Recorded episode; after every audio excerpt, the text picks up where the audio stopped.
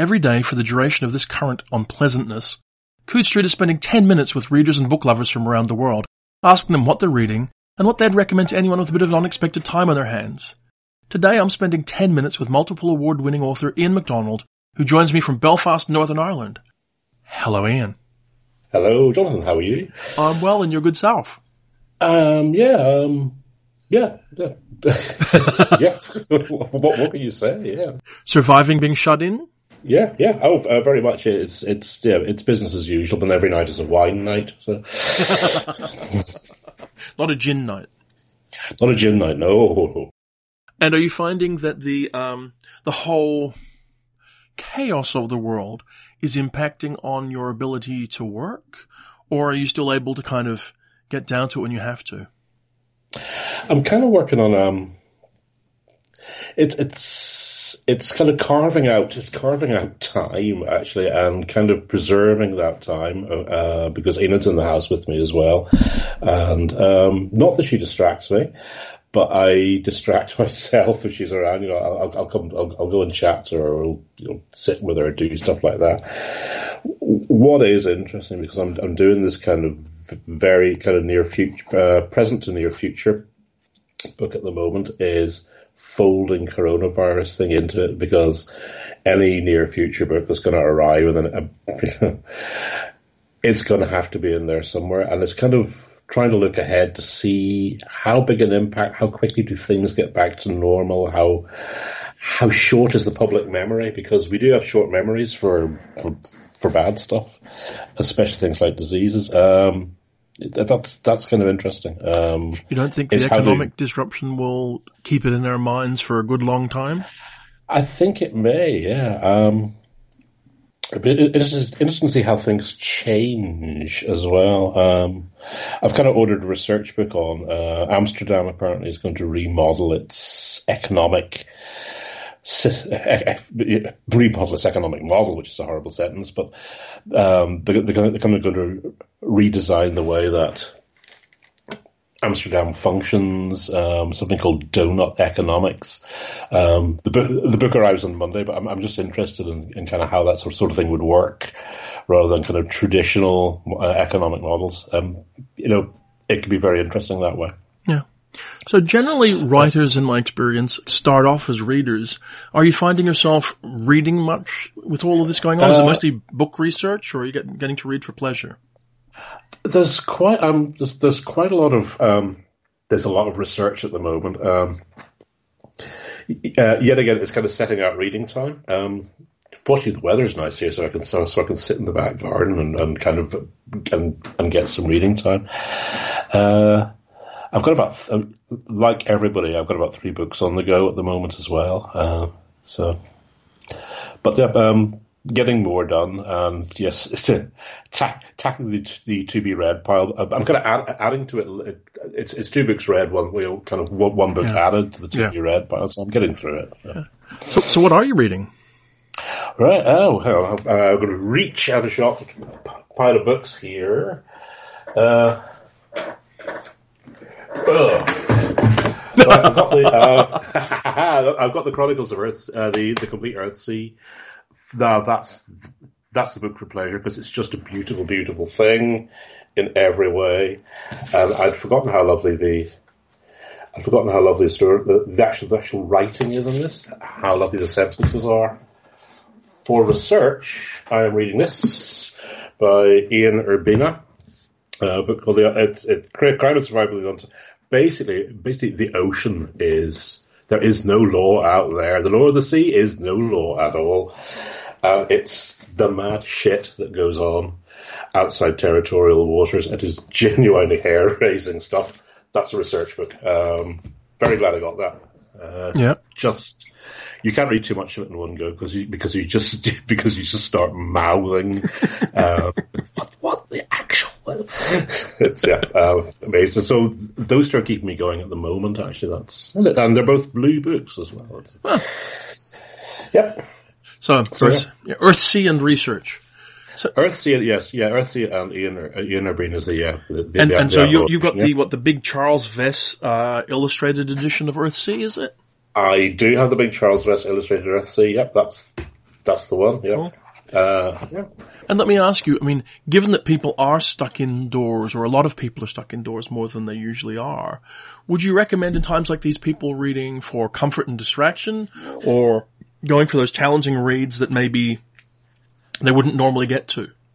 I think a bit of both. I mean, if you're going to read two books, you know, read one that stretches you, and when you get, you know, when it starts beating you around the head, then then switch to the comfort read. Um, yeah, it's it's a good time to push your reading kind of outside, uh, yeah, outside the comfort zone, and you know, in, in a sense, reading reading has been fairly much unaffected by what's going on. You can still you still get books delivered to your door. You can still download stuff. It's uh, it's kind of kind of one area that kind of may Yeah. survive intact. So is there anything you'd recommend to people to seek out if they're looking to I have a distract themselves? I have a couple of interesting books. Yes. Uh, right. Uh, I was at the. I'm holding. We can't see this damn thing. Um, I was uh, at the Bang, guest at the Bangalore Lit- Literary Festival last year in Bangalore, in India, and I got I picked up a copy, copy book called Magical Woman. It's an anthology of women of Indian women's writing. Uh, stories edited by Sukanya Venkatraghavan um, of basically uh, Indian writers in India for the for, for the most part, uh, women's fantasy, weird fiction written in India, and it's a great book and deserves to be better known. Um, and it is by. Uh, what's it called? Uh, Hachette. Yeah, it's from Hachette, India, yeah. Believe it or Yeah, not, Hachette, India, available, yeah. available internationally, digitally at least. Yeah, yeah, Uh, and it's and it's and it's just refreshing to kind of read Indian writing, kind of non non diasporic India Indian writing from India. Um, yeah, very yeah, very impressive collection. Yeah, I think that And magic, also- that, that book is actually the first anthology of science fiction by women from India ever. I think it is. Yeah, um, yeah, pretty much. Yeah, of of of right of of fantastic writing. Uh, yeah, um, great book. Yep, and you're? Uh, a- and, a, and a pleasure to meet them all in India as well. And I'm also reading R.B. Kelly's Edge of Heaven. Uh, this is this is the spanking new edition from NewCon Press. Uh, from the uh, sh- she's just a very interesting new writer. The sequel is coming out um, sometime uh, once all the fallout for the small press has kind of settles down. But I've I've kind of known Rachel for for for, for years. Um, Liz Burke did an edit job on this, um, and yep, it's just a yeah, it's it's just quite like nothing else out there. It's kind of got the weirdness of uh, Tricia Sullivan's uh, early science fiction. Uh, yeah, R.B. Kelly, Edge of Heaven, NewCon Press, get it online, uh, and then wait for book two. It's kind of a love story. Yeah. All the best stories are love stories. Um, very few of the best stories are love stories or romances, and that's kind of what it's like. Okay. Yeah, uh, yeah, uh, uh, um, yeah. Recommend that. Sounds good. So yeah, that's good. Yeah. Yeah. And let me ask you as well, since we're talking about this, do you have anything new out in the world that people should be seeking out? And also, congratulations, since we have you right now. Congratulations on your Hugo nomination for the Luna series. Thank you very much. Yeah, uh, that, and that's a nice little segue into what's out at the moment, which is I've, I've got a Luna spin-off novella, or not kind of spin-off, kind of spin-in novella. Uh, the Menace from Farside, uh, kind of Heinleinian joke with a with a kind of a kind of very bitchy main character. It makes me laugh. Um, it's yeah, it, and it takes place about maybe 20, 30 years before the main Luna sequence uh, from Tor.com. Yep. Uh, very fond of it. Uh, thank you, thank you for your good wishes on the series. It is kind of exciting to be to be nominated. Gutted for the New Zealanders that you know that the whole thing is going to be done like this Yeah. through Skype, but it is brave and bold of them, and they'll be back. Oh, yeah, Um, yeah, I, yeah. I am confident. So yeah, uh, but no, it, it, it is an honor to be an honor to be nominated. So, yeah, And of course, I. I guess the other th- the other most recent thing actually was the final volume of the main sequence of Luna as well.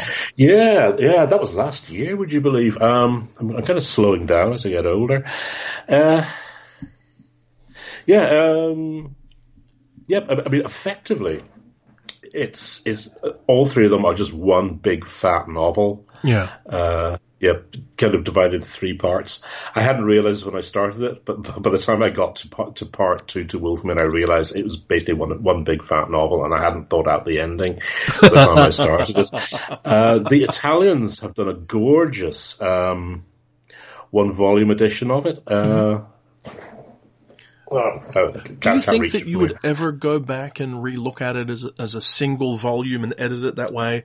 Given that, I mean, like Stan Robinson did it with uh, his Science in the Capital series, which became Green Earth. You know, that was the oh, 40 yeah, Signs yeah, of Rain, yeah. 60 Signs of those ones. Does that kind of idea appeal to you for Luna at some time in the future? It would be going back and um, doing the edit because uh, because I hate re- I hate rereading my old stuff. I, I can't bear to do it, and I, I, think I would just hack at it so much that there would be very little left. also, the, the, temptation to radically rewrite bits probably towards yeah. the end, yeah. I think is. But, but, but, it is an interesting idea of actually doing, you know, it's kind of kind of the director's cut, you know, fuse the whole lot into. I mean, uh, at the moment, it's about it now it's about six to eight hundred pages as one volume. Um, no, tell a lie. I'd play it. No, it's less than that. It's the the, Italian edition is twelve hundred pages. Wow. Uh, yeah. Uh, so you know, less than. Yeah, I mean, I wouldn't want to go with the full Peter Hamilton on it. You know, it's going to be a little bit more consistent, thank Peter. Ah, oh, okay. Well, it sounds like you're, you're, busy. You're saying you're working on new novel and there's some other projects around. So that's yep. great. And it sounds like all's going well. So thank you very much for spending 10 minutes with me today. I really appreciate it. No, thank you for calling me. Yeah, yeah, exactly. Yep, uh, yep, yep. Yeah, read those books. They're great.